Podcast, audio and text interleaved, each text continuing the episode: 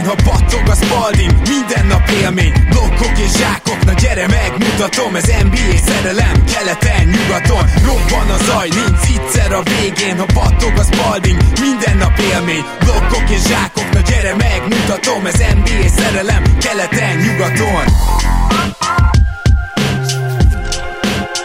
Éj jó! Szép jó napot kívánok mindenkinek! Rédai Gábor vagyok, ez pedig a Rep City keleten-nyugaton podcast, és mint mindig most is itt van velem Zukály Zoltán, szia Zoli! Szia Gábor, sziasztok, örülök, hogy itt lehetek. Ma két keleti parti csapatot veszünk majd gorcső alá. Mint azt korábban is mondtam, ugye a Rep City-s akció Jordan Zoknival az most véget ért, és hamarosan jön egy új, úgyhogy addig is nyugodtan nézzetek körül a Rep City-nél rengeteg akció van, úgyhogy ezért is érdemes pásztázni a holnapjukat. Bele is vetjük éreztük magunkat, hiszen mind a két csapatnak nagyon érdekes és a média által is nagyon követett nyara volt. Az első az a New York Knicks. Most ugye, ha a New York Knicksről beszélünk, akkor nyilván egy kicsit az elmúlt 20 évről is beszélünk, meg a mostani időszakról is, de erre tökéletesebb vendégünk nem is lehetne, mint az ősrégi New York Drucker Sádi Bence. Szia Bence! Sziasztok, üdvözlöm a hallgatókat! Szia Bence, én is üdvözöllek! Kezdjük szerintem egy picit ott, hogy mégiscsak egy New York Drucker szemével is szeretném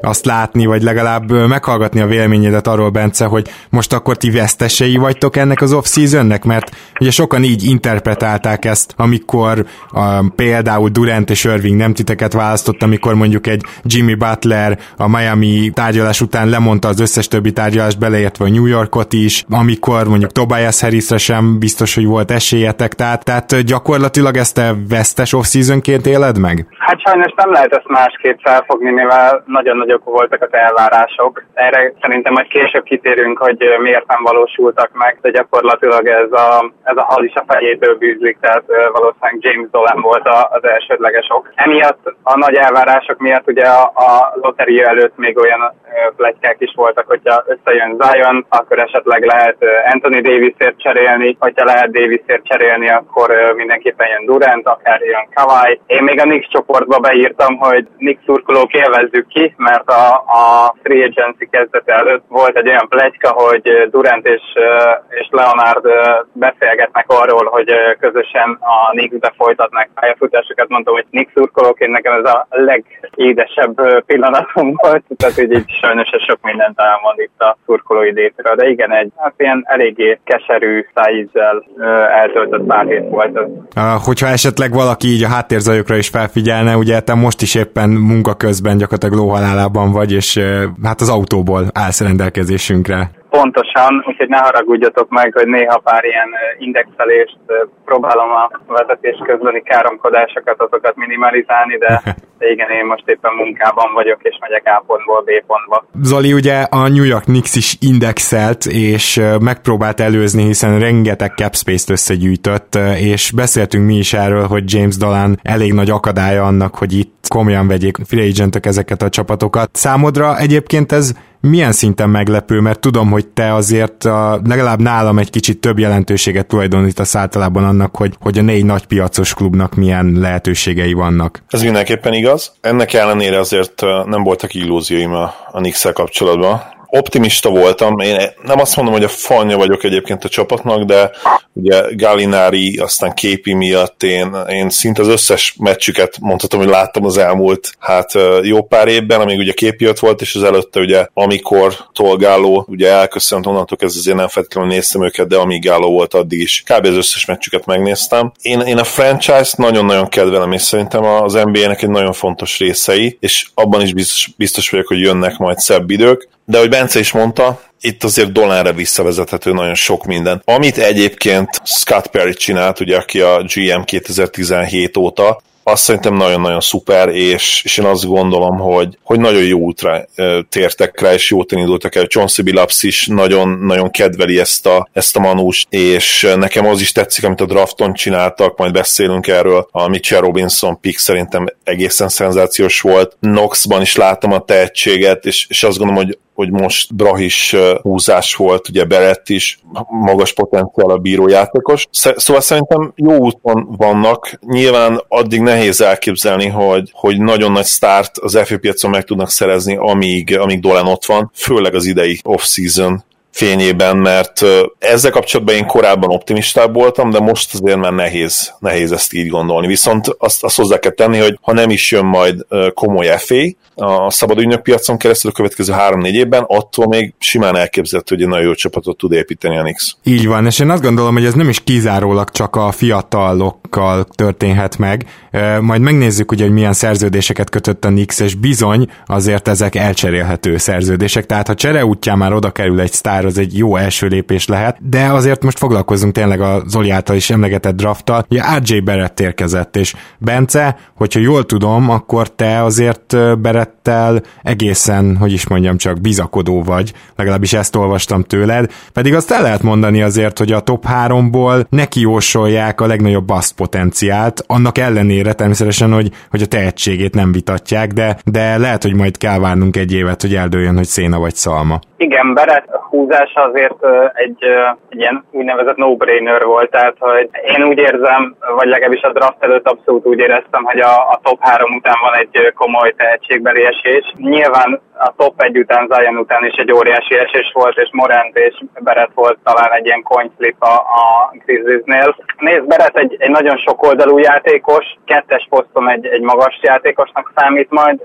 remélem tudja kamatoztatni a képességeit, tehát hogy nem, nem eszik meg majd a, a védők, azért a kanadai válogatottban már így, így mutogatta az oroszlán körmeit. Minden, minden esélye adott lesz, ugye az lehet még probléma, hogy a, a frissen igazolt erőcsatárjaink, ugye Porticék, vagy, vagy éppen rendőre, hogyha gondolok, hogy eldobálják előle a labdát, de remélhetőleg azért ez, ez nem lesz egy ilyen konstans probléma, és tízdélék tudják majd ezt keretek közé szabni, hogy, hogy Beretnek meg legyen a fejlődési lehetősége, hogyha benne van a sztár potenciál. Hogyha nem, akkor meg valószínűleg Nidi Kínának a sorsára fog jutni, hogy előbb-utóbb még a rotációból is kisza, kiesik. Zoli, te vagy a tökéletes alany arra, hogy megkérdezzem, hogy ugye mind a ketten úgy beszéltünk már korábban is Beretről, hogy azért kell a kezé kezében a labda, tehát ő azért valószínűleg egy ilyen wing irányító szerűség lesz, és hát Dennis Smith Jr. lesz mellette nagy, val- nagy valószínűséggel a kezdőben. Ne, mondjuk nem esküszöm meg rá, hogy Dennis Smith Jr. kezdeni fog, de, de azért van erre némi esély. Mennyire tehet ez rosszat Beretnek, mert akkor Beretet ugye beilleszthetnénk a Doncsics szerepbe, még hogyha annyira talán nem is tehetséges, és hát nyilván az lenne talán az ideális, hogyha nem Dennis Smith Jr. püfölné a labdát a támadó idő 15 másodperc másodperc, 15. másodpercéig. Ami Smith illeti, hát sajnos vele kapcsolatban én abszolút nem vagyok pozitív. RG-vel kapcsolatban az vagyok, még valamennyire nox kapcsolatban is, aki mondjuk kosár IQ terén szintén nem mutatott túl sokat az újon szezonjában, ellenben a fizikai adottságait azt nagyon is megmutatta. Sajnos én úgy érzem, hogy Smith soha nem fogja elérni azt a, azt a kosár IQ szintet, ami egy irányítónak meg kell, hogy legyen, és én megmondom őszintén, hogy, hogy valószínűleg nem is kezdetném már, hanem Payton-t raktam be inkább a kezdőbe, aki szerintem egy Mitchell Robinsonnak sokkal nagyobb segítség lehet a, a fejlődési terén, de akár egy Knoxnak is, vagy akár egy RJ Barrettnek is Nyilvánvaló, hogy nem fog mind a három vagy mind a négy fiatal kezdeni, hiszen azért komoly igazolásokat hajtott végre a Nix már, mint ezen a szinten, és az újoncokkal összehasonlítva, de az, az számomra teljesen egyértelmű, hogy, hogy Mitch Robinsonnak kezdenie kell, és, és én nagyon remélem, hogy, hogy, hogy nem Smith fog, fog vele kezdeni, és randall áll. Egyébként randall is nagyon kedvelem, majd róla is beszélünk, szerintem is nagyon igazolás volt. Portis valószínűleg csere lesz majd, és visszakanyarodva az irányító kérdésre, nyilván érvelsz amellett, hogy, hogy Smithből valamit ki kellene hozni, hogy, hogy legalább a csereértéke stagnáljon, ha, ha növekedni szerintem nem is nagyon fog már, de, de az a baj, hogy nehéz, nehéz tényleg, mert az ő ideális szerepe talán, talán a hatodik ember lenne a scoring punch a padról, és nagyon fiatal még, ez tény, nagyon-nagyon atletikus, de az a baj, hogy a dobása az, az annyira busted, hogy, hogy abból szerintem soha büdös életben nem lesz egy igazi tripla. Tehát tényleg rájellemző az, hogy, hogy bedob egy-egy cson nélkül, aztán utána egész meccsen a gyűrűt is alig találja el. Tehát akkora homályokat tud dobni, olyan gyűrű csonkosokat, a táblát eltalálja oldalról, ugye kapufát lő sarokból rendszeresen, sajnos annyira nincs érzéke ehhez, úgyhogy ne- nehéz tényleg. Tehát a, ha azt mondjátok, hogy, a, hogy egy kosárikú nélkül, tripla nélkül a mai ligában egy irányító mit tud elérni, hát szerintem nem sokat. Lehet akármilyen atléta. Akkor Bence úgy dobnám vissza a labdát, hogyha már én meg felvetettem ezt, hogy RJ Berettnek viszont kéne a kezébe a labda. Elképzelhető, vagy, vagy mennyire elvetemű dolog, hogy őt irányítóban is kipróbáljátok. Szerintem nem, nem fog Beret irányítani. Zolira reflektálva egy kicsit, azt tudom, hogy Smith is tudja, hogy a triplája a nagy hiánya, úgyhogy egész nyáron ezen dolgozik, ha jól tudom, amíg Vegasba ment a, a nyári liga. Közben például nagy barátjával Chris Paul-lal tolta együtt az edzéseket. Chris Paul-ról sok jót és sok rosszat is lehet elmondani, azért meghatározó irányító is az elmúlt évtizedekben. Én nagyon örültem ennek, és állítása szerint, már mint Paul állítása szerint is nagyon szépen fejlődik Smithnek a triplája, úgyhogy én mindenképpen őt erőltetném, mert egyszerűen benne van potenciál Paytonban nagyjából láttuk, hogy mi van. Nili Kina, hát amelyik támadó oldalon nem mutat legalább önbizalmat, nem hogy dobást, addig, addig semmi. semmi. Beret inkább egy ilyen egy labdakezelő kettes lesz, tehát hogy, hogy pontosan én, én nem is tudnék neki ilyen nagyon hasonlást mondani a jelenlegi NBA-ből. Batum? De ne, nem is baj ez. Meg, meg a Knicksnél szerintem ez a következő szezon ez nem arra fog elmenni, hogy, hogy itt most győzelmeket érjünk el, és hogy, hogy lehet minél jobban összerakni egy kezdőtöst, hanem arra fog menni, hogy minél több értéket tudjanak növelni az adott játékosaikból, tehát hogy az eszeteket azokat minél jobban erősítsék. Ebben egyébként én teljesen egyetértek, tehát én is úgy érzem, hogy egy ilyen gyakorlatilag egy kirakat lesz, egy ilyen vásári bazár az idei Knicks, ahol játszani fognak azok a játékosok, akiket esetleg elcserélnének akár egy sztárért, akár egy pikkért, valamilyen eszetért. De mielőtt megnéznénk, hogy kik ezek a játékosok, mert szinte mind olyanok, akiket most igazoltatok, még gyorsan egy szót ejtsünk Ignasz Brazdeikisről, hogyha jól mondtam a nevét, mert hogy ugye ő is idei drafti. Róla mit kell tudni, mert ugye ő is ilyen nagyjából erőcsatár, kis csatár pozíciókra várható. Mm, nem tudom, hogy látjuk-e pályán, de azért, ha jól emlékszem, már láttuk a Summer League-ben, tehát mik a benyomások? Egy nagyon ponterős csatár, ugye nagyon régóta, ha jól tudom, kanadai válogatott révén, de most ez nem teljesen fix információ, Beretet nagyon régóta ismeri. Lehet, hogy a, draftolása is az, az közrejátszott ennek az ismertségnek. Én nagyon nem látom sokat pályán, tehát ő inkább egy ilyen scoring punch lehet rövid időszakokra, de, de inkább több megy el rajta, mint amennyit hoz, tehát hogy ahhoz még nincsen elég tapasztalata, hogy stabilan tudja hozni, ezért nagyon nagy hiányosságai vannak, nem szorult a második kör közepére. Elmondhatok minden érdekeset, én nagyon remélem, hogy Igiből lesz valami, egy nagyon bátor srácnak tűnik, tényleg semmit nem fél a pályán, nagyon-nagyon szimpatikus, megvan ugye a, a mérete is, legit NBA wing mérete van, és úgy fest, hogy a dobó formája, a dobó technika is elég jó, ugye szuper tripla dobó volt az egyetemen is, nem annyira atletikus, de, de elég technikás és a labdakezelése is, úgyhogy én nagyon remélem, hogy lehet belőle valami. Más kérdés, hogy azért eh, abban a, abban a szempontból nincs szerencséje, hogy brutális konkurencia, konkurencia lesz a wing posztokon, ráadásul két olyan újonca szembe, tehát ugye az egyik ugye sophomore másodéves Knox, akit hát játszatni kell valószínűleg majd előtte, így nem tudom, hogy hol jutnak majd neki komoly játékpercek. Hát igen, egyébként van egy kis Zanam Musa utánérzésem az alapján, amit elmondtatok, de ki tudja. Tehát uh, nyilván van ideje arra, hogy bekerüljön hát meg, majd. Még Muszát se kell leírni egyébként, tehát ő azért sokat volt sérült.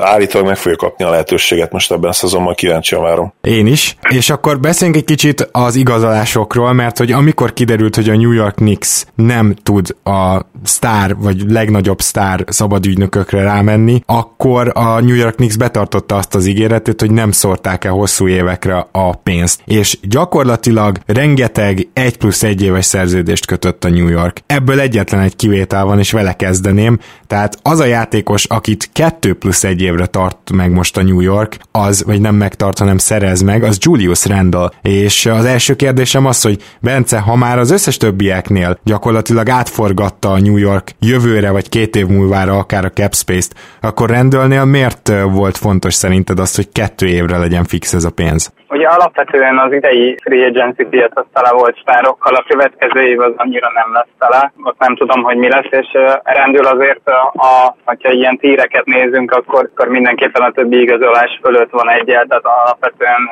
szerintem a, a legnagyobb sztárok, ugye a kábetűsök után ő valahol ott következhetett, főleg a fiatal életkora és ebből fakadó potenciálja miatt. Nyilván ez, hogy az a pénz, az hogy éri meg, meg mint éri meg, az megint más kérdés, mert a New Orleansban el betöltött éve az olyan volt, hogy a statisztikák azok brutálisan jól mutattak, de hogyha megnézted egy meccsét, akkor azért látszott, hogy itt erősen statvadász volt ő. Én, én nem tudom, hogy nálam mi az az irány, ami, amit kéne. Én azért örülnék, hogyha több triplát emelne rá. Lehet, hogy a hatékonyságából kicsit veszít, de, de ugye a, a pályán lévő jelenléte az viszont emiatt emelkedne. Én rendülnek örülök, és, és egyébként annak meg még jobban örülök, hogy ha így vákumba vizsgáljuk meg ezeket az igazolásokat, akkor, akkor nagyon egyikbe se lehet belekötni, tehát nem olyan igazolások voltak, mint mondjuk annó a Noah igazolás, vagy akár a Tim Hardaway Junior igazolás, és nagyon büszke vagyok a front office-ra, hogy, hogy tartott a szalát, és hogyha nem tudott nagyobb nevet elhozni, akkor, akkor bizony nem herdált el agyatlanul a, a ilyen mondva csinált sztárokra a pénzt. Zoli, Randallnek egyébként szerinted mi a posztja? Ez azért egy nagy talány az NBA-ben, mert ugye többször beszéltük, hogy ő az, aki gyakorlatilag támadásban center, védekezésben négyes, és nem tudom, hogy ez például Mitchell Robinson mellett hogyan működik majd. Te mit gondolsz, mit látnál szívesen Randall-től? Az a baj, igen, én nekem is a Robinson fit jutott eszembe. Egyébként, ha jól tudom, ő három, év, három éves garantált szerződést kapott, tehát 2022-ben lesz unrestricted free agent, és addig három éve garantált, én úgy tudom. Igen, mindjárt utána nézek. Nekem... Kettő, kettő plusz egyet kapott. Igen, én is úgy tudom. Harmadik év, mindegyik, mindegyik szerződés, amit kiasztatunk, annak a mindegyik szerződés, vagy mindegyik utolsó év az, az csapatopciós Team optional, jó, akkor nem írják, pedig megnéztem a Spotracken is, meg még egy oldalon, mindegy, lényegtelen igazából. A fitre visszatérve, az a baj, hogy, hogy Mitchell, ő szerintem nem jó fit támadásban semmiképp mert ahogy mondtad, azért ő elsősorban center. Elkezdte dobálni a triplát tavaly, de nagyon nagyot kellene előre lépnie ahhoz, hogy ők támadásban jó fitek legyenek. Védekezésben szerintem nincsen probléma, mert Mitch Robinson egyértelműen ugye a rim protector, de nagyon mozgékony is azért, tehát ott, ott nem lesz probléma, és ott megoldják majd. Rendről is egyébként elég atletikus, úgyhogy attól tényleg nem félek, de támadásban nem túl jó fit, mert Mitch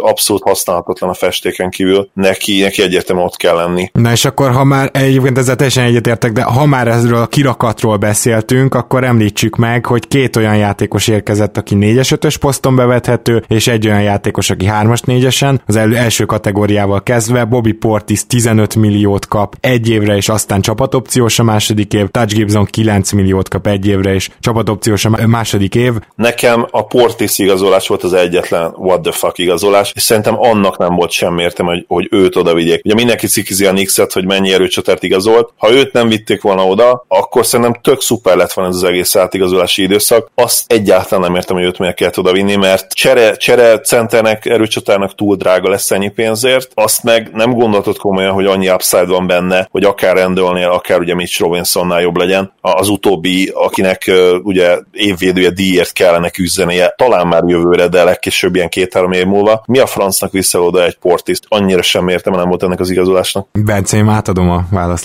Lehetőséget. Nézd, én ugyanazt tudom mondani, hogy kevés olyan játékos volt a nagy neveken kívül, aki, aki potenciálra rendelkezik, és csereértéke van. Portis ilyen volt, ez sokkal inkább, mint mondjuk egy Tash Gibson, vagy adott esetben egy Alfred Payton, úgyhogy sajnos meg kellett fizetni. Én, én rendőre is inkább úgy tekintek, mint egy cserének az alapja. Tehát nem azt nézném, hogy Robinson mellé mennyire fit, mert az egy dolog, hogy mondjuk Robinsonnal, bár ugye nagyon rég hosszabbította itt bármelyik általa draftolt játékossal szerződést az újon szerződése után, még 90-es évekre kell visszatekintenünk, de én nem, nem azt nézem, hogy Rendül és Robinson adott évben mennyire fit egymás mellett, hanem hogy mennyire tudnak számokat hozni, és Rendülnek, meg Portisnak is erre minden lehetősége meg lesz. Annó, ahogy mondjuk egy Zach nem tudom, ez már tényleg nagyon régi Nick szurkolóknak kell lenni, hogy annó, ahogy a 2010-es free agency-re LeBron első szabad részére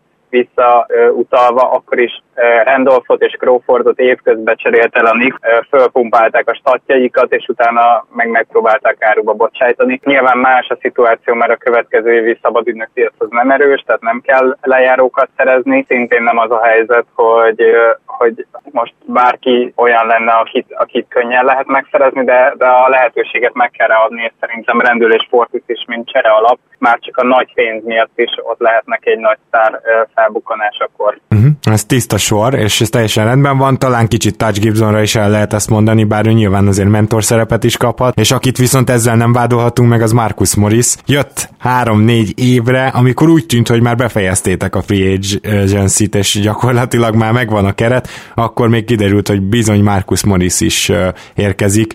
Én meg ilyen szempontból az ő igazolását nem értem, de ugye mi a nagy előnye a Team Optionnek?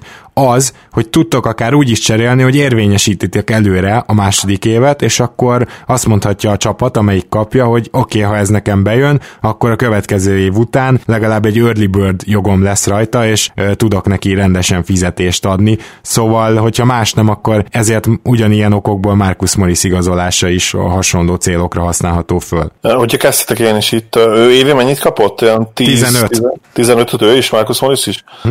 Na, viszont én erre azt... Morris végül nem egy évet kapott tőlünk? Tehát ott nincsen team option. Én úgy tudom, hogy az sima egy év 15, mint mondjuk annó egy redik szerződés volt. Hát akkor ez nem már így van, ezt jól tudod, én, én viszont nem tudtam jól, úgyhogy elnézést kérek, viszont uh, akkor meg elmondhatjuk, hogy ez simán egy lejáró gyakorlatilag a Nix-nél. Na, én viszont itt, hogyha egy két éves tudtak volna vele kötni, mondjuk ilyen 2-24, az például nagyon adtam volna azt a magyarázatot, amit mondott Bence, hogy, hogy az, az egy komoly értékű szerződés, mert egy Marcus Morris egyértelműen jobb játékos, mint, mint Portis. Én azt gondolom. Úgyhogy ez is érdekes. Így viszont, mint lejáróként persze lehet érteket, de amit akkor megint csak csatoljunk vissza arra, mint Bence mondott, hogy nem nagyon tudjuk azt, hogy ki lesz elérhető most a, a piacon, és hát ugye tudjuk, hogy a következő évi FA szezon pedig nem lesz valami izmos, acélos. Talán Bradley Beal-t lehetne megszerzni, de nyilván ahhoz fel kell, be kell áldoznod legalább kettőt a fiataljait közül, vagy, vagy minimum akkor szerintem, hogyha, hogyha egyet áldozol be, akkor az, az, annak Mitch Robinsonnak kell lennie, amit valószínűleg a Nix nem akarna megtenni. Nem tudom, érdekes lesz. Ugyanígy érkezett egyébként Wayne Ellington, Alfred Payton, és ugye egy évre, azt hiszem, hogy végül az csak egy éves lett Reggie Bullock, akinek a szerződését egy kicsit átvariálta a Nix, mikor kiderült, hogy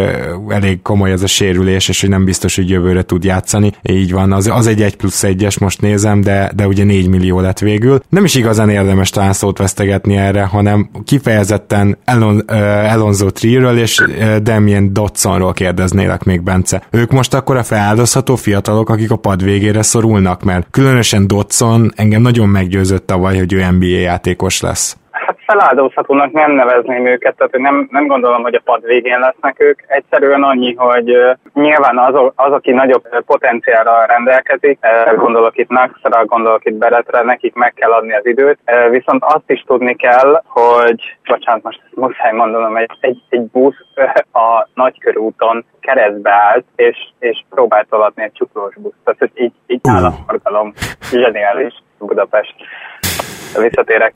Viszont azt is tudni kell, hogy például egy Robinson akármennyire is tehetséges, és akármennyire is szeretnénk, hogy a franchise egyik alapköve legyen, úgyhogy nem is lotteribe lett kiválasztva. Tudni kell, hogy jelenleg még óriás falt problémákkal küzd. Tehát az se biztos, hogy hiába gondoljuk azt, hogy őt minél többet kéne játszatni, lehet, hogy 25 percnél többet, ha akarod, se tudod játszatni, mert a gyerek az mindent le akar blokkolni, és emiatt folyton egy negyed után három faltal ül a, a pad végén. De, de ez nagyon-nagyon nagyon standard fiatal magas embereknél, tehát én emiatt abszolút nem félnék. Ez, ez gyakorlatilag mindegyik fiatal magas emberrel megtörténik az NBA-ben. Oké, okay. E, ez ugyanígy van, de ugyanígy van mondjuk egy irányítónál, hogy egy irányítónak mondjuk egy Dennis Smithnek is szerintem egy irányítónál nagyon ritka az, hogy rögtön NBA-re lesz, és én, én Smith például egy sokkal jobb esetnek gondolom, mint uh, ahogy te vélekedtél róla, mert szerintem most lehet majd az az időszak, hogy kiderül róla, hogy valójában mire képes, azon kívül, hogy szép nagyot tud ugrani. uh, de visszatérve Dotsonra, Dotson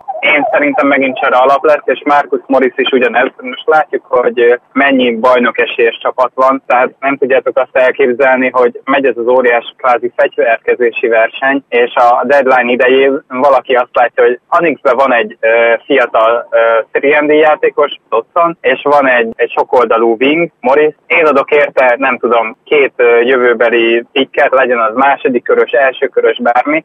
A a, Nix ez már, ezzel már rögtön eszeteket halmoz fel. Tehát én nem gondolom azt, hogy, hogy ez megint egy olyan keret lenne, amit a jövő évben vagy azutáni évben megvizsgálunk, akkor, akkor nagyon sok arcot láthatnánk két évről ezelőttről, mert nem. Sajnos ez egy, ez egy ilyen liga, hogy gyűjtsd össze az eszeteket, és utána forgasd be őket, amikor a, a legnagyobb értékük van, és hogyha nem tudsz szépen egy nagy sztárjátékost igazolni, akkor pedig hagy nyitva magad előtt az ajtót, és ezt most Periék ezt csinálták az elmúlt időszakban, és ahogy Marx is gyakorlatilag ezt csinálta végig Brooklynban, és gyönyörűen felépítette a Netszet a, a pár év alatt, amit ő elvégzett. Gyakorlatilag ugyanezt próbálja Nick, csak ott még ezt a, a, a nagy sztároknál lévő bizalmat újra fel kell építeni, mert mert azért meg nagyon csúnya dolgok történtek, és, és látniuk kell a sztároknak is, hogy igen, most már azért tudom, öt éve rendben mennek a dolgok, és már nyugodtabb szívvel igazolnak el New Yorkba. Szerintem ezt nagyon gyönyörűen fogalmaztad. Lehet-e valahogy egy ilyen típusú csapatnál tippelni, hogy mit fog elérni az alapszakaszban? Mert az is lehet, hogy például sok veteránt játszat, és nagyon jó lesz az első két-három hónapban. Nyilván a nagyon jót itt úgy értem, hogy esetleg még a playoff sem úszik el, de az is valószínű, hogy esetleg utána egy teljes tank. Főleg, ha sikerül cserélni mondjuk a deadline-kor. Tehát, hogy van valami elképzelésed, hogy hol végezhettek? Én meglepődnék egy keleti rájátszáson, de igazából nagyon sokat gyengült lett uh, még tavalyhoz képest is, úgyhogy uh, adott esetben még oda is becsúszhat a csapat, mondjuk, ahogy tavaly a Magic ahhoz nyilván uh, kell valamilyen extra teljesítmény, tehát mondjuk egy rendültől, hogy tényleg szintet lépjen, és azt mondta, hogy, hogy ő igenis hosszú távon számoljanak vele, ne csak egy ilyen csereértékként tekintsenek rá. Én 30 győzelmnél győzelemnél többet nem mondanék a Nix-re, de nem is a győzelmekről fog szólni. Láthattuk, hogy a, a loteri is abszolút nyitott arra, hogyha valaki ilyen 6., 7., 8. helyen végez, még akkor is nagyon szép százalékos esélye van arra, hogy top 3-ban végezzen utána és előről draftoljon, tehát én egy ilyen óriás tankolást nem gondolok, mint a az elmúlt évben történt. Azért valamit mutatni kell, hogy, hogy van egy előrevezető út, tehát szerintem harcolni fognak, és Fizdél ennek majd örülni fog, mert ő, ő szerintem nem egy olyan edző, aki sokáig viseli a vereségeket. És egy nagyon mély, gyakorlatilag olyasmi a keret, mint amilyen Denverben volt nagyon sokszor, hogy két hasonló ötöst ki tudnál állítani, csak nálunk még mondjuk nincs meg egy Jokic vagy egy annó egy Carmelo Anthony volt abban a keretben, tehát nincs meg ez a sztárjátékos, de hogy idén a, a Raptors nyert úgy gyakorlatilag, hogy egy igazán nagy top talán 50-es játékosa volt, most Sziakamról lehet vitatkozni. Hát az szerintem ez azért erős volt, tehát hogy Larry is top 30-as, meg Sziakam is top 30-as, vagy annak a izén, ez a top 50, ez nagyon messze van. Abszolút, abszolút ez is lehet. Nálam Lauri nem az, Sziakam már sokkal inkább, csak ő meg olyan volt, hogy ő meg még a fiatal kora miatt kicsit kiszámíthatatlanabb, hogy éppen milyen teljesítmény gurul ki, de abszolút az. Szóval, hogy a nagy triumvirátusok felbomlása után, így, hogy már csak gyakorlatilag duókból áll a, a, az NBA krémje is, könnyen elképzelhető, hogy, hogy tényleg ez a Raptors-os, vagy annó, ahogy Novitki nyert a dallas is egy járható út lesz arra, hogy egy bajnokságot, vagy komoly sikereket érjen el a, egy csapat, hogy egy nagyon jó játékost kell szerezni, és azt körbeépíteni sok jóval, és valami ilyesmi úton indulhat el a Nix, és most azt, hogy éppen hány start és mikor tudnak megszerezni, ez megint egy kérdés. Én például nagyon örülök, hogy Kyrie-ra vagy Kembára nem költöttük el a pénzünket, vagy egy Tobias harris vagy egy, akár egy Jimmy Butlerre. Én, hogyha nem Durant vagy nem Kawhi jött volna, akkor, akkor örülök, hogy inkább ezt választotta a vezetőség. Nekem szimpatikus ez a 30 győzelmes tipp egyébként, én is valahol oda várom őket. Zoli, mit gondolsz? Én is, én is a maxot odalőném be valahol 30 győzelemre, nem gondolnám azt, hogy a play bejuthat a Nix, bármennyire is gyenge kelet, viszont maximálisan egyetértek azzal, amit Bence mondott, mert, és én még hozzácsaptam, mint a Durántot is megmondom őszintén, az Ahilles sérülés után, ugye beszéltük róla nagyon sokat, egy évet innen gyakorlatilag minimum ki kell hagynia, és onnantól kezdve, amikor visszatérhet, szinte biztos, hogy, hogy az első hónapokban ilyen 50-60%-át tudja majd maximum elérni annak, ami, ami előtte volt, és semmi garancia nincsen rá, hogy bármikor egyetem megközelítheti-e a, a 80-90 százalékot. Én azt gondolom, hogy a 100 százalékot ezt teljesen ki lehet lőni. Az első év, amikor ő igazán jó lehet, az szerintem a, a 2021-22-es szezon, ami nagyon-nagyon messze van. Akkor ő már azt 34 éves lesz, úgyhogy, úgyhogy ilyen Irving mellett tényleg őt is ide venném. És akkor már inkább mennék azon az úton, hogy draft pickek, draft pickek, és megpróbálom kihúzni a következő nagy start a draftról, mert uh, ugye emlegette Bence, hogy, hogy most már lehet majd esetleg egy nagyon-nagyon jó franchise játékos köré is csapatot építeni, és hol szoktál ezeket a játékosokat megtalálni, az esetek nagyon nagy százalékában a drafton. Igen, de azért az is nagyon jó dolog, hogy a, a cserére is abszolút alkalmas szerződések vannak a New Yorknál, és vannak pikkek pluszban, és vannak fiatalok pluszban, tehát a, arra is minden adott, hogy esetleg csere útján szerezzék meg ezt a játékost, ha kinyílik ez a lehetőség. Sárdi Bence, nagyon szépen köszönjük, hogy itt voltál ma velünk, és hát azt remélem, hogy ebből a tényleg érdekes szezonból minél többet ki tud majd hozni az új vezetőség, és azt is remélem, hogy, hogy tényleg most ilyen jobb kedvel tudsz majd legközelebb jönni hozzánk, mert azt látom, hogy most Scott Perriékbe azért elkezdtél bízni. Igen, tehát hogy, hogyha én a vezetőség helyébe lettem volna, és miután Dolent annyi, Dolan ennyi butaságot összenyilatkozatot még tavasszal, azzal ugye nem tudsz mit kezdeni, akkor én valószínűleg én is így hoztam volna le a nyarat. Lehet, hogy nem tud ugyanezekkel a nevekkel, de a koncepció vezet volna, úgyhogy én örülök ennek, már amennyire lehet örülni, csak igen, tehát hogy olyan szempontból szomorú, hogy persze mindenki bízik abban, hogy az ő csapata lesz a következő nagy bajnok esélyes, és ez most nem következett be. Ismét várni kell, de hát én ráérek. Tehát, hogy előbb-utóbb ott leszünk a bajnoki címnél, én hiszek benne. Jó, köszi szépen, hogy itt voltál.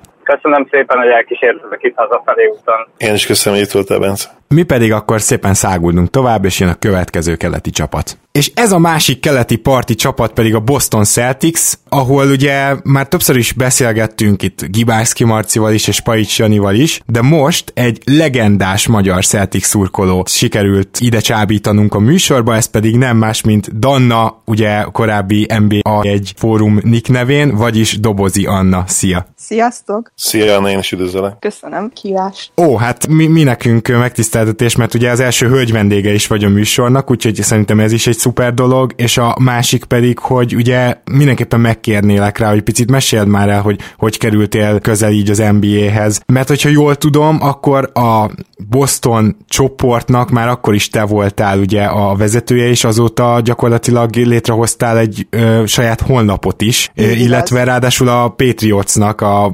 bostoni ö, NFL csapatnak is a magyar nagykövete vagy valamennyire. Igen, a pets.hu csináltuk meg, hú, már lassan 13 éve, és igazából innen jött a Celtics is, ugyanis én a, magát a Boston, a várost nagyon szeretem, és ugye kaptam vele a Patriots-ot, a Celtics-et, a bruins és a Red Sox csapatot is. Uh-huh. És így lettem végül is Celtics szurkoló. Bár még soha nem voltam Bostonban, de, de tervbe van véve. De akkor tulajdonképpen a 2007-es bajnoki címnél te már nagyban szorítottál. Igen, igen, igen, igen, igen, igen. Akkor már, már erősen drukkoltam, igen. És mit gondolsz, mert muszáj picit még úgy a múltról beszélni, mit gondolsz erről a Danny Ainge féle nagyon előremutató éráról, aminek végül nem lett olyan, vagy egyelőre nem lett olyan eredménye, mint terveztétek. Ugye minden ott kezdődött, hogy három ikont, vagyis egy kettő és fél ikont, ugye inkább így mondom, elcseréltetek, és hát ebben a cserében gyakorlatilag egy olyan jövőkép érkezett, amit aztán most jelenlegi tudásunk szerint Jalen Brownra és Tatumra váltottatok. Bizony. Én nekem szimpatikus, őszintén megmondom, a szívem szakadt bele, mikor elcserélték Cage-it és Pierce-t, de valahol érthető is volt, ők belementek, ők még egy bajnokságot szerettek volna járni, akkor ugye első neki futásra úgy tűnt, hogy a Netsnél sikerülhet is, ugye jó kis csapatot hoztak össze, aztán ahogy nekünk nem működött tavaly, úgy annó nekik sem jött össze a dolog. Ez benne van, én számomra a KG Pierce és Ray Allen az etalon, bár azért nekem Ellen volt a kedvencem, és összetört a szívemet, mikor elmentem Miami-ba, de azért el kell ismerni, hogy, hogy fantasztikus játékosok mindannyian. Én Rondót is szerettem, szerettem, perkins is, szerintem nekem, nekem az a csapat volt, aki megszerettette velem az NBA-t, meg ezt az egészet, ami körbeveszi a csapatokat. Zoli, egy kicsit összeereszthetlek a csatatéren Annával, mert ugye te ezt, a, az, ezt, ezt az időszak alakot azért nem értékeled feltétlenül annyira szépen. Ugye te azt is mondtad, hogy az elmúlt években Danny Ainge inkább töketlen volt ezzel a rengeteg eszettel. Igen, ugye ez egy nagyon bonyolult diskurzus, és lehet érvelni mindkét oldalnak jól, én azt gondolom, és mind a kétféle gondolatmenethez, most a train of thoughts jutott eszembe angolul, szóval mind a kettő ilyen, hát gondolat vonathoz vannak jó érvek, de én azt gondolom, hogy az NBA története azért azt bizonyította inkább, vagy, vagy a felé tendál, hogy, hogy mindenféleképpen kell ugye egy darab olyan igazi franchise sztár, sőt franchise, franchise sztárnál is több, hiszen Kyrie Irvinget simán nevezhetnénk franchise sztárnak, hanem egy olyan játékos, én ugye mindig így szoktam mondani, aki vagy top 30-as all-time már akkor, vagy afelé halad tehetsége, munkamorálja, stb. által. Én azt gondolom, hogy abba egyet kell értenünk, hogy a Celticsnek ilyen játékosa nem volt az elmúlt években. Ennek ellenére egy csomó mindent jól csináltak, rengeteg eszetet felhalmoztak. Én azt gondolom, hogy nagyon jól is draftoltak. Én Térumban még mindig látom a szupersztárt, és ha a tegnap vagy tegnap előtt lehozott interjút, nyilatkozatot nézzük tőle, akkor ő is maximálisan bízik magában etéren, és robbantani akkor ebben az idényben. Viszont több olyan lehetőség is adódott Angel előtt, amit szerintem nem használt ki, és, és ez egyértelműen hiba volt, én azt gondolom. Már csak azért is, mert pár éve, még azt hiszem két évvel ezelőtt még olyan mértékű és mennyiség és minőségű eszetje volt, hogy nem is feltétlenül lett volna talán muszáj beáldozni a legnagyobb kincsét, aki ugye Jason Tatum, hanem lehet, hogy elég lett volna brown és ugye a draft pickek garmandája közül még párat, és akkor is oda lehetett volna, egy, oda lehetett volna vinni egy egyértelmű start. Aztán, ha nem jött volna össze a bajnoki cím, ami nyilván nem lett volna garancia, és egyébként ez szokott az érv lenni a, másik oldalról, hogy, hogy miért áldoznád be az eszetjédet, amikor nincs garancia a bajnoki címre. Hát ugye teljes garancia soha nincs a bajnoki címre, de azt tudjuk, hogy ha megnézzük a, a bajnok csapatokat az NBA történetéből, a 99% egy, egy olyan játékos lett bajnok, aki, aki ugye a top 30-as all-time talent volt, és legtöbbször ők maguk draftolták ezt a játékost, amikor nem, akkor ugye tudtak cserélni érte, és mivel egyértelmű volt az, hogy, hogy akkor a Celticsnek még nem volt ilyen játékosa, szerintem meg kellett volna húzni a ravaszt legalább az egyik ilyen felmerülő lehetőségnél, nem feltétlenül Kawai-nál, nem feltétlenül Paul George-nál, de akkor is ezt meg kellett volna tenni. És egyébként valószínűleg a legjobb az lett volna, hogy az általán felsorolt két játékos közül valamelyiknél. Ö, vitatkoznék veled, persze csak nőiesen. Szerintem ez a csere megtörtént, ez lett volna Irving, csak ugye nem működött a dolog, illetve az, az assessteket pedig ő fenntartotta Davis-te. Ugye ez köztudott, hogy évek óta szerelmes volt Davisbe, de teljesen, tehát már három-négy éve ezt halljuk, hogy majd Davis, Davis, Davis. Erre gyűjtött mindent. Szerintem Irvingért is ezért cserélt, mert ugye tudva lévő, hogy ők jóban vannak, és ő úgy gondolta, hogy ha Lakersbe is akar menni, vagy elébe, vagy New Yorkba, akkor is Irving elég lesz ahhoz, hogy magunk oda csábítsa Bostonba, ahol aztán majd együtt ők most először Irving hosszabbít, aztán jövőre majd Davis hosszabbít csak ez nem működött. És hozni is hozott jó játékos, nem volt time top 30-at, de azért Hayward, mikor ö, leszerződtették, akkor azért ő egy elég jó játékosnak számított. Tehát ö, szerintem rendben lett volna ez a terv, csak Irvingen megbukott. Igen, egyébként tény, hogy ez a terv is sokkal jobban működhetett volna. És a timeline-t azt kicsit rakjuk már rendbe, mert azt nem tudom, nem emlékszem biztosan, hogy amikor Davis elcserélhető, elcserélhetővé vált, mint hogyha emléksz, emlékezik olyan pletykákra, hogy a Celtics összerakott egy csomagot, de nem akarta belerakni Tédumot, és ezért nem ment át még akkor ugye az All-Star környékén, ugye? Lehet, hogy rosszul Nem, nem, Irving miatt. miatt. Irving ja, tényleg igen, bocsánat, igen, mert Irving miatt nem lehetett, akkor igen, nem lehetett igen. kettő, kettő designator, és igen. Jó, oké, igen, akkor mondjuk ez, ez egyértelmű. Most állítólag ment volna Tétum, de nem adott volna hozzá, csak azt hiszem egy vagy két pikket és hát nyilván a Lakers pedig hát, odaadott mindent. Igen, kiborította tehát, a labort a Lakers. Igen, igen, tehát nem is értem egyébként, de ez megint egy másik történet. Viszont akkor melyik, melyik, arra emlékszem, hogy olvastam egy ilyen plegykát, hogy, hogy valamelyik nagyobb üzlet azon hiúsult meg, hogy Cédumot nem akartak beáldozni, akkor nem Davis az cserébe a volt. Az a Kawai csere. Az a Kawai csere igen, volt? Igen, igen, igen. igen. Ott, Na, ott lett volna csak Brown és Pick. Na, azt viszont én azt gondolom, hogy egyértelműen. Nyilván utólag okos az ember, de ugye igen, erről beszéltem, hogy Spajcsani barátunkkal is, hogy én azt egyértelműen meghúztam volna, és, és persze kockázatos volt, de, de hát ezzel együtt szerintem no-brainer is. Szerintem is azt, azt meg lehetett volna lépni, de ő akkor még szerintem úgy gondolta, hogy Brown majd elég lesz, meg mondjuk még esetleg Smart, meg Pickek elég lesznek Davisért. És ő Davisben hosszabb távban látta szerintem a jövőt, hogy marad, mint az, hogy Leonard marad. Igen, tehát Leonártól valóban sokan féltek. Na ez az, amikor ugye egyenként azért ezeket a múvokat, vagy, vagy éppen mozdulatlanságot meg lehet azért magyarázni, és teljesen logikus, miközben összességében van egy olyan érzésem, hogy az Olinak is igaza van abban, hogy, hogy azt viszont... De, igen. Ne, nehezen, hogy igen. Ezt, ezt szerintem majd, azt én annyira szeretném ilyenkor, hogyha majd nem tudom, ilyen 10-15-20 év múlva majd, ha visszavonul nincs, akkor írni egy sztorit, egy könyvet, és akkor nagyon sok minden kiderülhetne belőle ki is nézem már, mint remél, őt ugye nem nagyon akarják a szívrohamok zavarni, remélem, nem. hogy remélem, hogy ezt tényleg meg tudja tenni 15-20 év múlva is, de akkor beszéljünk egy kicsit a nyaratokról, és ugye kezdődött Igen. minden a, a drafton, és hát a, a drafton, a Boston, az gyakorlatilag végig draftolta ezt a korosztályt, egy kicsit túlzással, tehát nem vicceltétek el. Nem. Többen is jöttek, és az első, akivel szeretnék foglalkozni, az az a Carson Edwards, aki hát a Summer League-ben egészen kiemelkedően teljesített. Egy, egy pontszerző, gyakorlatilag egy pontszerző irányítóról van szó? Igen, mondhatni úgy. Én nekem sokáig néztem itt a nyári ligában, és mindig az volt bennem, hogy annyira hasonlít, emlékeztet valakire a játéka, és nem tudtam rájönni, hogy kire. Aztán beugrott Eddie House-nak a neve. Uh-huh. Csak szerintem sokkal jobb védő már most. Hát De igen.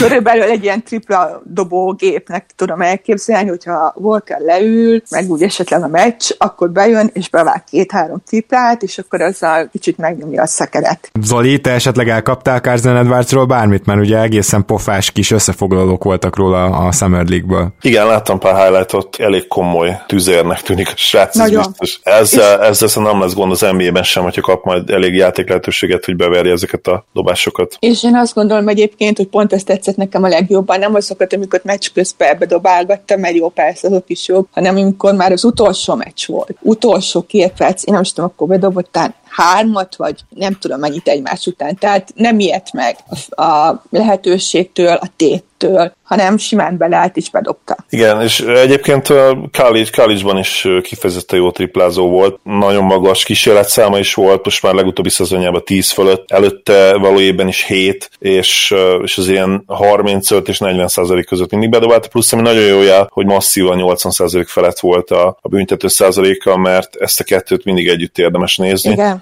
És ez többet elmond a magáról a dobásáról, hogyha mind a kettő magas college évek alatt. Igen, igen. Én, nekem, én nagyon örülök a piknek, én, én előtte is azt mondtam, hogy nagyon kell egy tripla dobó, egy ilyen stílusú tripladobó, én nagyon örülök neki, hogy, hogy elhúztuk, elhúztuk és, és nem is véletlen, hogy meg is lett a szerződése. Na és akkor beszéljünk egy kicsit Romeo Langfordról is, mert hogy minden évben van egy játékos, aki Dwayne Wade-hez hasonlítanak, ezt nem is értem, tehát mintha kötelező lenne, ha kell egy második körösre is, valaki rá fogja mondani, hogy nyomokban Dwayne Wade-et tartalmaz, de azt gondolom, hogy Dion Waiters óta ezeket a comparisonöket, ezeket már inkább csak kinevetjük. Mindegy, Romeo Langford volt az idei soros, azért ő magasabb, mint Wade egy picit, és hát még azt se tudom pontosan, hogy kettes vagy hármas poszton lesz-e bevethető, olvastam mind a kettőt, de ami fontos, hogy ez a gyerek csak 19 éves, és rengeteg potenciál van benne, mindenki ezt mondja. Igen. Mit gondolsz róla őt, ugye, ha jól tudom, nem láthattuk a Summer League-ben. Nem, készsérülése van. Volt már akkor is, amikor draftolták, tehát nem volt titok. Meglepően láttam, hogy egy pingpong ütővel a kezén dobált. Fogalmam sincs, hogy, hogy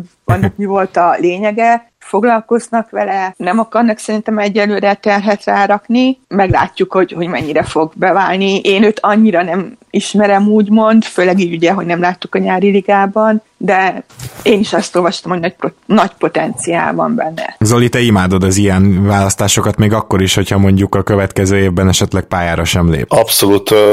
Én, hogyha ott azon a környéken húznék, ilyen lottery vége, a 20-as választásokhoz közel, akkor csak, csak és kizárólag ilyen játékosokat húznék szinte minden évben.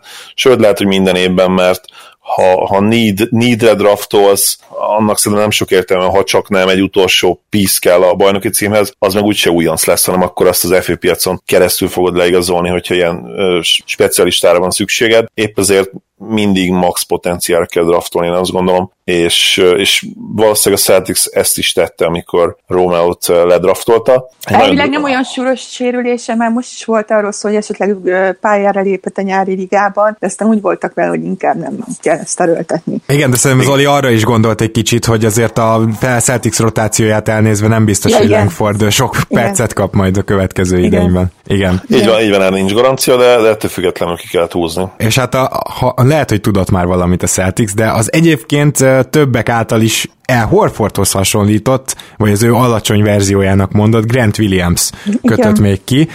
Nem tudom, hogy tudott-e valamit a Celtics, de hogyha ő egy picit is hasonlít Horfordra, akkor én még a három rukiból nála látok legnagyobb esélyt arra, hogy rotációban pályán legyen nálatok. Mit gondolsz Grant Williamsről, és mit gondolsz erről az állításról, kedves Anna? Egyet értek vele, szerintem is néztem a, kifejezetten néztem a nyári ligában, mert én is ezeket olvastam róla. Ami nekem tetszik az az, hogy hat hatalmas vezértípusnak tűnik, tehát pályán kívül is, amit lehetett olvasni rajta, hogy ő fogta össze az újoncokat, elképesztő nagy mókamester, teljesen, tehát programokat szervezel. És, és nekem a pályán is tetszett, nagyon-nagyon jól védekezik, belemer állni mindenbe, még a triplákba is belemert állni, és még be is dobta őket, úgyhogy ezen lepődött meg mindenki legjobban, hogy, hogy még azokat is bedobta, ment a lepattanókért is, úgyhogy nekem, nekem tetszik ez a választás is. Én jelenleg nagyon örülök a draftunknak, pedig mindenki azt mondta előtte, hogy max. egy-két játékost hozunk, inkább cseréljünk, ez az. Ehhez képest most úgy tűnik, hogy minimum négy, de lehet, hogy öt játékos is lehetőséghez jut majd nálunk. Ugye ott van Waters is, aki elképesztő jó védő, úgyhogy nagyon élik a Celtics rendszerébe ugye ő már kötött is egy ilyen two szerződést, igen, igen. Igen, úgyhogy szerintem benne is abszolút megvan a lehetőség. Mielőtt rátérünk Takófára, Zoli, te Grant Williams játszhatnád? Mert hogy én, én, én nekem meggyőződésem, hogy neki kéne játszania, játszania ő eléggé NBA redinek tűnik. Ahogy nézem a depth chartot, erőcsatárhoz írják be őt, ugye a third stringnek, ami nem feltétlenül jelent olyan sok jót, viszont hát ha, ha Robert Williams the third elé tud tudna esetleg kerülni, ott már kaphatna a perceket. Azt szerintem egy, egy legit csata lehet, és ha jól teljesít edzéseken, akkor ott azért van esélye. Az, az szinte biztos, hogy center poszton egy, hát nem sok, nem sok sót fog megenni. Ugye ott Kenter és Stice szerintem elviszi majd a percek nagy részét, illetve azt mondta talán Gábor, hogy kis csatárposzton is esetleg bevethető lenne? Hát, olvastam ilyet, de azért nem az lesz a főposztja. Na, viszont Roma ott jelen pillanatban Roma Langfordot second stringbe írja hívják, ugye kis csatár poszton, úgyhogy neki még adott esetben lehet is, lehet is keresni valahogy, bár ugye tudjuk, hogy Jalen Brown például nem csak dobóhátvéd poszton fog játszani, hanem kis csatárként is, és valószínűleg Tédum is lehet, hogy lesz bent kis csatárként némelyik line úgyhogy ez azért még Roma Langfordnak is áthúzhatja a számításait. És ott van még Hayward, és ott van még Smart is. Így van, ugye Hayward igen a kezdő kis csatár lesz, az, az szinte százszerzalék, hogy, hogy neki ugye meg lesz az a szerep, hiszen egyrészt a csapatnak ugye javulnia kéne, hogy tud javulni, természetesen Hayward a, a legelső, aki eszünkbe jut, aki nagyon-nagyon messze volt a saját legjobbjától. Ha ő újra az a játékos tud, tudna lenni, vagy legalább a 80%-et elérni, akkor akár még javulhatna is jövő ez a Celtics, én úgy érzem annak kellene, hogy, hogy elveszítették ugye Irvinget és Horfordot. Nyilván más, más milyen lesz ez az alakulat, hiszen védekezésben azért nehéz elképzelni, hogy tudják tartani ezt a szintet, viszont támadásban szerintem sokkal jobbak lehetnek, mint tavaly voltak, majd meglátjuk. Na most ugye a draftból most nagyon messzire keveredtünk itt a esélylatolgatásokig, addig még nem menjünk el, mert hogy azért ezt az egész Horford történetet egy picit örülnék neki a, annak kibontanád, mert akárhogy nézzük, a Celticsnek így, hogy sikerült leigazolni a Irving helyére Kemba Walkert, nem ez a pozíció fog nagyon fájni, hanem nyilvánvalóan Horford elvesztése, aki azért az elmúlt években szerves része volt a támadásnak és a védekezésnek egyaránt, és Stevens rendszere is sokat köszönhetett egy Horford jelenlétnek, vele tényleg kinyíltak az opciók, és nagyon sokféle dolgot lehetett csinálni. Na most ezt a játékost a Celtics éppen ezért meg is akarta tartani, ugye minden info erről szólt, aztán meg nem tudni pontosan, de mint a Horford már korábban elhatározta volna, hogy hát lehet, hogy ti meg akartok tartani, de én meg nem szeretnék maradni. Most pontosan hogy állsz ezzel, Anna, ezzel az egész sztorival? Jó kérdés, pont tegnap vagy tegnap előtt olvastam erről, igazából ott úgy vezették le ezt az egészet, hogy ő már ugye 18-án jelentette be, június 18-án, hogy kilép a szerződéséből, és már aznap este meg volt a megállapodás a sixers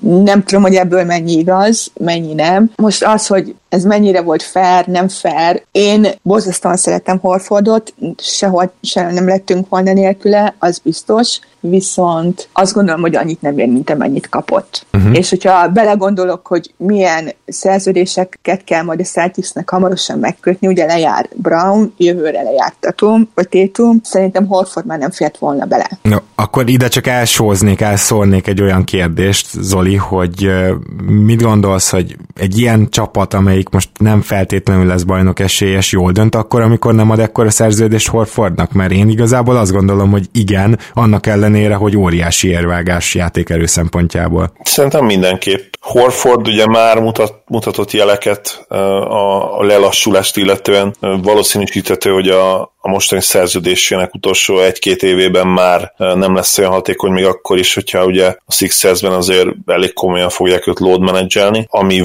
egy olyan dolog, ami nem biztos, hogy a Celticsben is ilyen formában elérhető lett volna, de, de abszolút egyetértek annál az abban, hogy ezért a pénzért nem, nem hosszú. És uh, ugye nagyon sokáig volt szó a Mavericksről is. Én, én nagyon szerettem volna Horfordot oda, mert szerintem egy bitang jó fit és egy nagyon jó játékos, de, de négy évet például nem lettem volna hajlandó neki, nem tudom, lehet, hogy végül három évet kapott a Filitől, vagy négyet kapott? Négyet kapott. Hát a, azt hiszem a negyedik év az csak rész, részben garantált. Részben garantált, mindegy. Tehát a három évet azt valószínűleg megadtam volna neki, de, de nem mondjuk ilyen évi 22-t inkább, tehát hogy három év 66, azt szerintem zseniális lett volna. Az pont ott, ott húznám meg azt a határt. Azt hiszem, ennyit is ajánlottunk. Én úgy emlékszem, hogy valamilyen 3 millió, három év 60-70 millió környékén Azt szerintem teljesen korrekt lett volna, és ha annyiért maradt volna, akkor azt mondom, hogy, hogy az, az szenzációs, de, de maximum három év, és, és az évenkénti fizetés az ne legyen több azért, mint 22 milla. Úgyhogy így összességében én azt gondolom, hogy jól döntött a Celtics, hogy elengedte már csak azért is, mert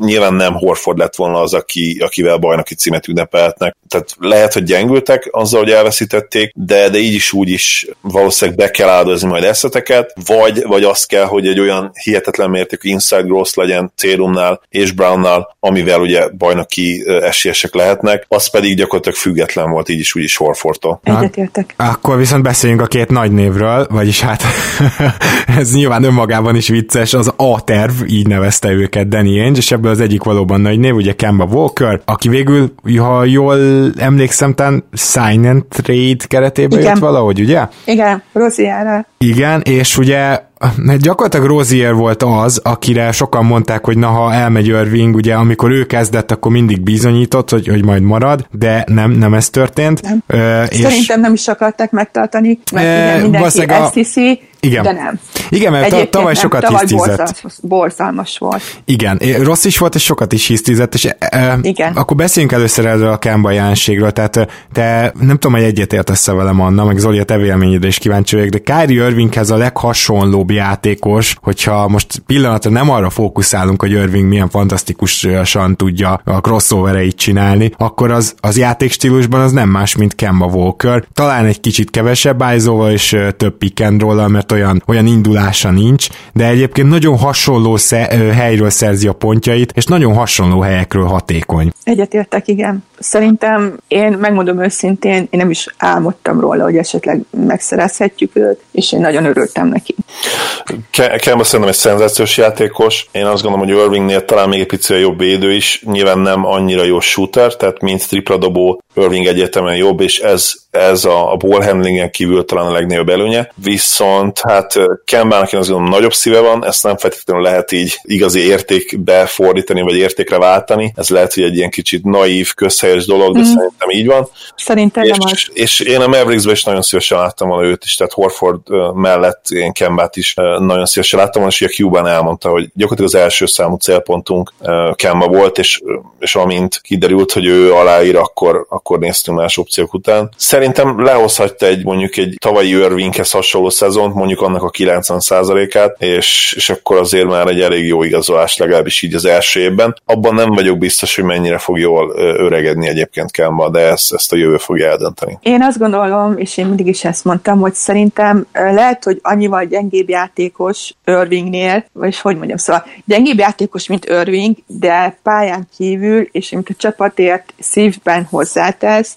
azzal még lehet, hogy sokkal jobban is fogunk járni. Én viszont azért tereltem erre, Anna mellett, hogy egyetértek ezzel a beszélgetést, mert hogy én nagyon megnéztem volna Kembát Horforddal, ugyanis Kemba sokkal inkább pick and roll játékos, mint Irving, bár ugye tavaly már Irvinget is sikerült áröltetni arra, hogy kevesebbet ájzozzon, de én úgy érzem, hogy a Stevens rendszerben például Horforddal nem hogy hasonló statokat hozna, mint Irving, hanem talán pontban nem annyit, de asszisztban talán még egy-kettővel többet, tehát őt egy picit jobb passzolónak tartom Irvingnél, és ezt tudja, hogy ki lehetne használni, viszont ehhez kell neki egy olyan magas ember, ami egyébként charlotte se gyakran állt rendelkezésére, ezt gyorsan elmondanám, és azt gondolom, hogy most se fog, ezért fájhat nagyon Horford elvesztése, és ezért lesz érdekes, hogy mit tudtok kezdeni Counterrel a kezdőben. Viszont Counter legalább nem rossz pick and roll játékos, úgyhogy ilyen szempontból van remény, de ugye neki nincs olyan dimenziója, olyan mélysége, mint Horfordnak, hogy a triplát is el tudja dobni. Éppen ezért szerintem kérdőjeles az, hogy Counter volt ez a bizonyos A-terv, ha tényleg az volt, és egyáltalán nem vagyok róla meggyőződve, hogy Counter igazolása az, az pozitívan fog elsülni. Nem tudom, Anna, ti hogy nézitek ezt Boston, meg zöld szemüvegen keresztül? Keresztül. Kanter pontosan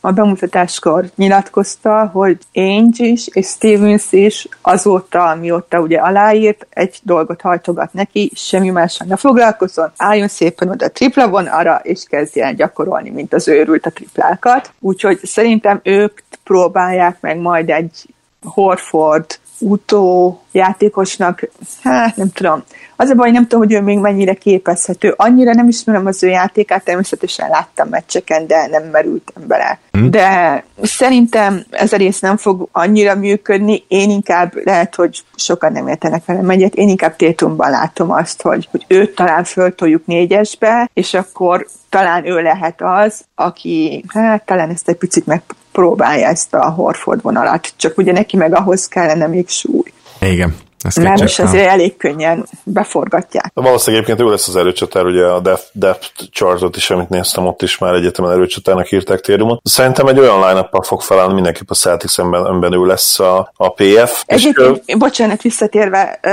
erre a pick and roll-ra, megmondom őszintén ezt a francia srácot annyira nem ismerem, de amiket, amilyen videókat láttam rá, uh, róla, ezeket nyom, nyomja ezzel rá. Tehát, hogy aztán lehet, hogy ő lesz az, akit meg fogják majd próbálni. Ugye Vincent Poirierról van szó, aki Igen. hát az egyik legnagyobb radar, tehát ilyen igazi radar alatt érkező játékos, és hát igen, ki tudja, ugye európai magasemberhez méltóan képzett, azt gondolom, de ennél sokkal többet én se tudok róla, tehát ő, ő tényleg egy ilyen fekete ló, meg, meg az is, hogy mi lesz a posztja, majd négyes vagy ötös, ezt, ezt még nem tudjuk pontosan. Két vélemény volt róla. Igen. Volt, aki nagyon örült neki, volt, aki nagyon nem. Tehát, hogy baromi kíváncsi leszek rá egyébként, hogy, hogy végül is mi van benne.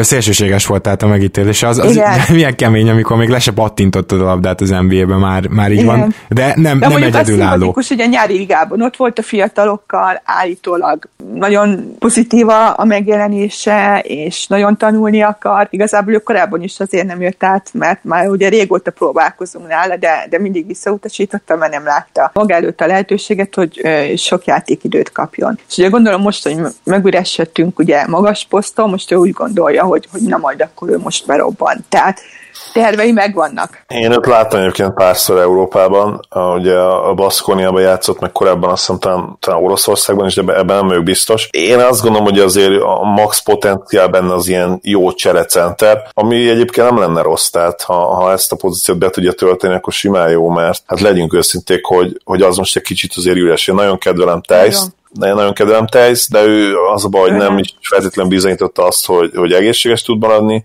feltétlenül, plusz hát azért az ő játékában is vannak kérdőjelek, ő mindent jól csinál, de... De semmit de sem nagyon jól. Semmit sem nagyon jól, így van, igen. Igen, igen na akkor beszéljünk arról, amit Zoli már pedzegetett. Azért így, hogy Kanter, Kantert kicserélt Horfordra, azt gondolom nem kérdés, hogy, hogy óriási csoda lenne, hogyha a top 10-es védekezés lenne továbbra is Bostonba. Hova, hova lövöd be Anna védekezésben a csapatot? Top 15 meg lehet? Hát figyelj, én azt gondolom, hogy ha Irvinget úgy, ahogy meg tudta tanítani Stevens védekezni, mert amikor akarta, akkor tudott. Jó, hogy sokszor nem akarta, inkább többnyire nem akarta, de, de mikor akarta, akkor azért tudott. Szerintem Kemba már most jobb védő, őt is lehet még ezért valamennyire ilyen téren fejleszteni. Brown jó védő, Hayward ha van alatta két láb jó védő, Smart ugye adja magát. Tétummal hmm. nagyon bajba vagyok ilyen téren, mert... Én is. Mert, mert neki, neki az a baj, hogy annyira könnyű, annyira könnyebbre tudják forgatni, hogy szerintem neki éjjel-nappal Durántes videót kellene nézni, hogy ő hogy oldja meg. Mert alkotok szerintem körülbelül olyan hasonlóak, de fú, valamit nem tudom. Ja, az ő idolja Kobe Bryant. Ja. És ahogy elég sok olyan dobást is elvállalt, ami, ami egyébként hozzáteszem, hogy már Kobe-tól sem volt jó dobás, de hát ugye Térumtól még kevésbé az. Ennek ellenére én benne nagyon bízom, nyilvánvalóan én hát is. kiben bízzon egy Celtics fan vagy NBA fan a, a, a Kelták csapatából, természetesen a, a két magasan draftolt fiatalban, ugye Brownban és Térumban, ők még nagyon sok szintet léphetnek előre.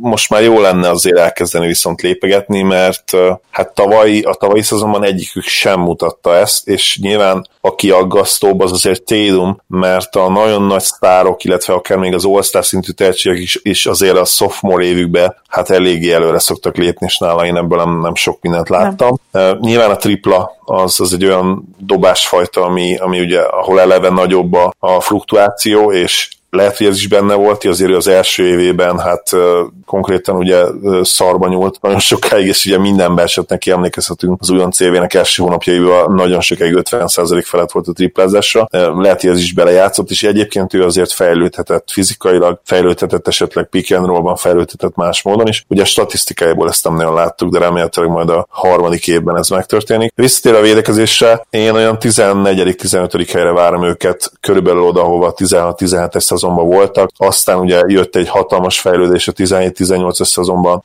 másodikok voltak, a, és a tavalyi most mögöttünk hagyott szezonban pedig hatodikak. Én azt gondolom, hogy, hogy ezek a magasságok azért hát nagyon nehezek lesznek, de, de top 15-be kell lenni mindenféleképpen Kenter ide vagy oda, és, és akkor, hogyha a támadás top 10-es, amire szerintem azért jó esély lehet. Uh-huh. Szerintem is. Én uh-huh. is úgy tippelek egyébként, hogy abba viszont nagyobbat fogunk előrelépni, mint amennyivel védelemben hátrásunk. Benne lehet abszolút, mert egyébként tavalyi szezonban ugye tizedikek voltatok támadásban, az az előtti évben hát akkor, akkor nagyon lent voltatok, ugye csak 18-ak, és a 16-os, 17-es szezonban is megnézem, ott... Ott magasan voltak, mert az volt a, a Isaiah Thomas szezon.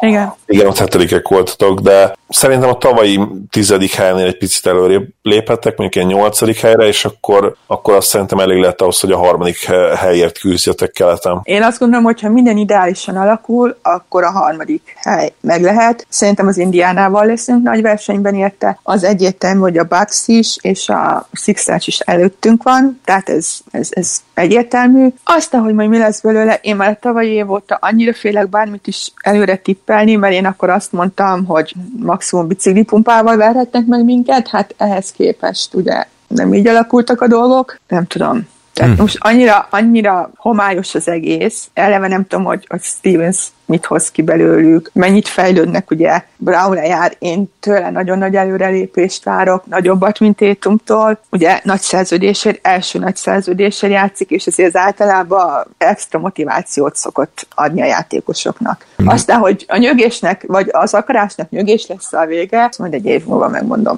Én is egyébként, tehát én, én ugye jobban kedvelem Brown potenciáját, mint Tatumét, ezt már többször több helyen mondtam, úgyhogy én is inkább erre számítok, ugyanak ugyanakkor abban egyetértek Zolival, hogy nem feltétlenül volt visszaesés az előző év Tatumtól, tehát lehet, hogy egy csomó tapasztalat, ami majd most jön ki igazán. Igen. És hát ne felejtjük el, hogy azért ezek a fiatal játékosok, amikor tényleg megkapták a lehet, hogy túl mély vizet és túl nagy bizonyítási lehetőséget, egyszer már éltek vele. Tehát, hogy ö, nyilván, nyilván ezt nagyon monitoroznunk kell. Egyébként ö, nem tudok újat mondani, én is a háromtól negyedik, három, négy, három, ötödik helyre várom a Bostont. Én, mint Raptors trukkel azért reménykedek benne, hogy a Raptors is ott lesz a, ebben a versenyben, és nem csak az Indiana. Hát gyakorlatilag mindent átbeszéltünk, de még egy bónusz kérdésem lenne neked, Anna, hogy, hogy stevens kapcsolatban kialakult benned egy ilyen most már több év óta tartó bizalom, tehát hogy úgy, úgy érzed, hogy ő biztos kihoz ebből az egészből valamit, mert, mert szerintem tök, tök furcsa, hogy őt, őt nagyon-nagyon felhájpolták, és én azt gondolom, hogy valóban egy top egyző, egy nagyon jó egyző, ugyanakkor playoffban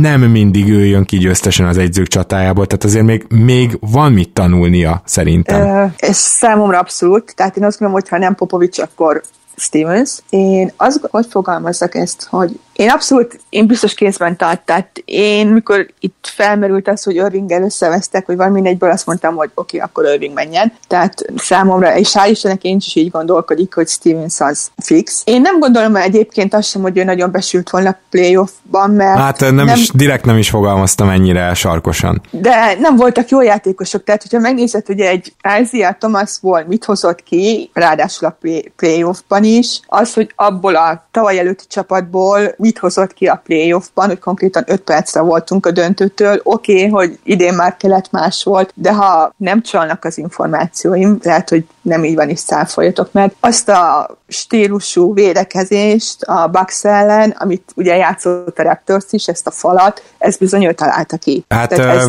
ezt nem tudjuk pontosan, hogy ugye, de hogy ő alkalmazta először, az egészen igen, biztos. Igen. Az első meccsen ragyogóan működött, aztán jött Törving, és hogy utána a másodiktól mi történt, az. azt majd talán megint egyszer megtudjuk, mert én abban nem hiszek, hogy valaki, valaki hirtelenül ilyen rosszul kezd dobni, tehát én nem hiszem, hogy ez véletlen volt, de... Wow, várj, várj, bocsánat, ezt kifejteni csak mint egy lehetséges konteót, de ezt akarom hallani, remélem te is, Zoli. Én azt gondolom, hogy, hogy ő már ott nagyon menni akart, és ő azt akarta, hogy a Celtic szurkolók utálják meg őt, de akarják őt vissza, és így lesz neki legegyszerűbb lelépni. Én, én nem hiszem azt, hogy oké, okay, egy-két meccsben mindenki lehet, hogy rosszul dob, de az, hogy négyen, én abban nem hiszek. És ahogy ő dobott, az kriminális volt. És utána, amiket nyilatkozott, szerintem az egész arra ment ki, hogy, hogy ő már nem akart visszajönni. Lehet, hogy meg is élt az után, hogy az első meccset a Bucks ellen simán nyertük, az első körben 4-0 volt, és lehet, hogy az volt benne, hogy úristen, most ezt hogy magyarázom ki, hogy én elmegyek, miközben sikeres a csapat. Nem mert húzni egy Leonardot, hogy akkor oké, okay, nyerjük meg a bajnokságot, és akkor majd úgy lelépek, hanem szerintem Többször felmerült már Celtics-es fórumokon ez, és én látok benne, nem mondom, hogy így volt, de én látok benne relációt. Nekem ez picit vad, Irvingben szerintem benne vannak az ilyen nagy hullámzások, ezt már többször bebizonyította. Nem azt mondom, hogy teljesen lehetetlen, de én mondjuk kicsi esélyt látom, minden esetre nagyon érdekes lett volna. Ne, nekem, az, nekem azért valószínű, mert oké, okay, akkor rájön, hogy nem dob jól, és szarul bocsánat, rosszul megy neki a játék, akkor elkezdi azt csinálni, amit előtte csinált, többször is a szezon során, hogy elkezdi jól osztani a labdákat. Hogy akkor Brownnak nagyon jól ment most a playoffba, konkrétan szerencsétlen akkor kapott labdát, mikor neki dobták be, mert Irvingtől maximum örökölni lehetett a labdát, de megkapni nem. És ő rádobott mindent, és hiába mondták úgymond neki, hogy talán nem kéne, ő akkor is ugye azt nyilatkozta, hogy akkor inkább rádob 30-at, ha már 20 nem ment be, szóval nem tudom sok sikert kívánok jövőre a Brooklynnak, meg a Brooklyn igen. Brookereknek, igen. Uh, erős minden esetre, én sem tudok sehova sem helyezkedni. Én nem de mondom, nem megem... mondom, hogy így volt, nem mm. tudom. De, de... de ki tudja, hogy, hogy legalább tudat alatt nem volt-e hatással rá az, hogy ő neki itt most a szerződéséért kell mennie, meg hogy esetleg nem szeretne maradni. Az biztos, hogy Angels nyilatkozta, hogy ő már március-április környékén szinte biztos volt benne, hogy Irving menni fog. Ha, Azt hiszem átbeszéltük akkor itt a Bostonnak a Igen. nyarát. Anna, nagyon szépen köszönjük, hogy Én itt köszönöm. voltál, és hát megtiszteltetés, hogy te lettél az első hölgy vendégünk. Aztán, ha nem sikerült jól, akkor nyugodtan vegyétek föl valaki mással. Ez, ez erre nem lesz szükség, és ezt ki is fogja vágni Gábor. Én is köszönöm, Anna, hogy itt voltál. Én is köszönöm szépen a meghívást. Zoli, nagyon szépen köszönöm, hogy velem tartottál a két csapatnál is. Örülök, hogy itt lettem. Szia Gábor, sziasztok! És kedves hallgatók, nektek pedig köszönjük a figyelmet. Ugye ma a két keleti csapat, de jövünk folyamatosan, hiszen még sok csapat off van hátra. Természetesen, hogyha tetszik nektek ez a részletes elemzés, hogy egy-egy szurkolót is meghívunk, akkor tudtok minket támogatni azzal, hogy hallgattok, vagy a patreon.com per keleten nyugatonon, és minden jót kívánok nektek. Sziasztok!